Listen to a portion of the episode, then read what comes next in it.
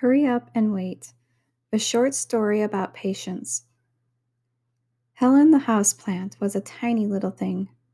Her owner, Tracy, was an avid indoor gardener. She had a house full of thriving plants. Her living room was a jungle of lush and lively adult plants that commanded attention as soon as anyone laid eyes on them. Helen wanted to look just like the big grown plants and to spend her life in the living room as well. But for now, she was stuck on the kitchen windowsill. Tracy said that she'd move Helen into the living room as soon as she grew older and healthier. But it would take months for Helen to grow to the size that she needed to be. So Helen took it upon herself to speed up her growing process. As soon as Tracy went to work each morning, Helen would sneak into the bathroom and turn on the bright lights above the vanity. She would sit there for hours, Occasionally, while bathing in the artificial light, she would also sit inside of the sink with water all around her.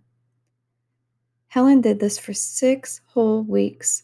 Eventually, she noticed she was becoming ill and decided to stop. She was losing color and her leaves were beginning to wilt and turn yellow. So there she stood on the windowsill, day after day, feeling trapped because she was still just a tiny little plant. After some time, she began to notice that her leaves were strong and colorful again, and her soil was hardy and nourishing. Helen felt great. After just a few months of sitting on the windowsill, she was transferred to the living room. Finally, her dream came true. Now that Helen was thriving and healthy, she was able to mingle with the other plants and stand tall and beautiful among them. Moral of the story Helen was excited to be transferred to the living room with the other plants, so she decided to try to speed up the process of her growth. But all of her efforts simply left her deprived of the necessary nutrients she got when waiting patiently on the windowsill where Tracy put her.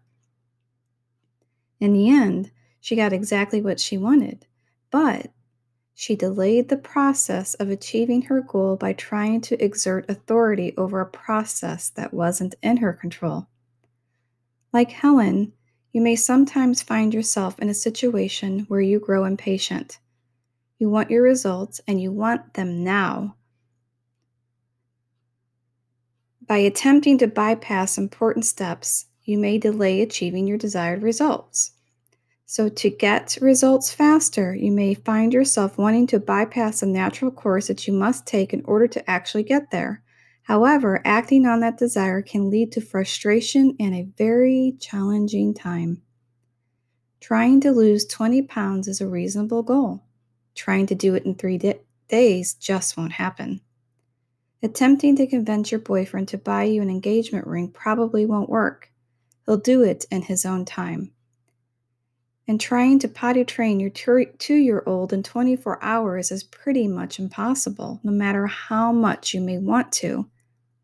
These are just a few examples. Surely there are others in your own life, but the most important thing to take away from this story is that many situations in life have a preset course that you must follow in order to succeed. Life will always allow you to achieve your dreams all you have to do is put forth effort and have a healthy dose of patience. Some self reflection questions 1. Are my goals realistic? 2. Do I often achieve what I set out to do in a reasonable time frame? And 3. Would I have a higher success rate if I would allow myself more time to complete my goals?